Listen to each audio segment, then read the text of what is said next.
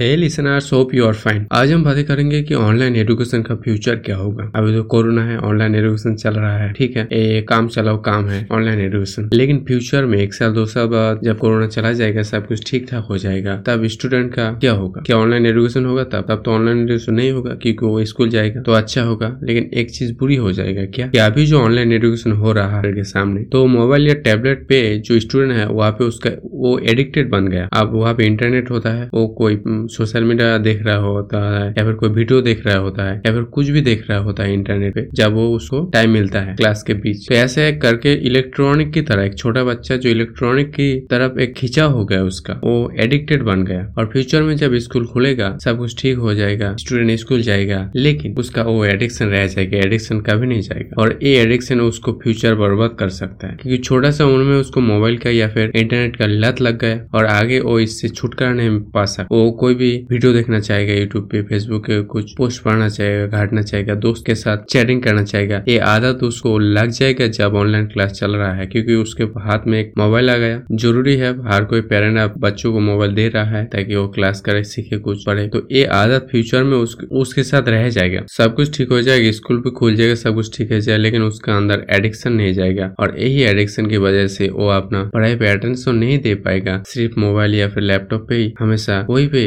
खींचा हुआ रहेगा और इसी टाइप का ऐसे ही वो खुद को बर्बाद कर दे फ्यूचर में। उसको पढ़ाई में तो मन लगेगा नहीं, अपना करियर पे, अपना दिखाई पे भी उसको दिल नहीं लगेगा। सिर्फ़ इंटरनेट पे सोशल मीडिया पे या और ऐसे करके वो पूरी तरीके से उसका करियर बर्बाद हो सकता है, ऐसा मुझे लगता है। तो पता नहीं आप कब तक ये ठीक होगा, लेकिन जब तक ठीक होगा, तब तक शायद वो एडिक्टेड बन गया होगा मोबाइल का या इंटरनेट जो बहुत ही बुरी होगा। अब आगे फ्यूचर में क्या होगा, मैं एक्जैक्टली श्योर नहीं बता सकता। मेरे दिमाग में ऐसा आइडिया आया और ये मेरा ओपिनियन है। मेरे दिमाग में आया इसलिए मैं यहाँ पे शेयर किया। आज के लिए बस इतना ही। थैंक यू और मुझे फॉलो कर लो। Thank you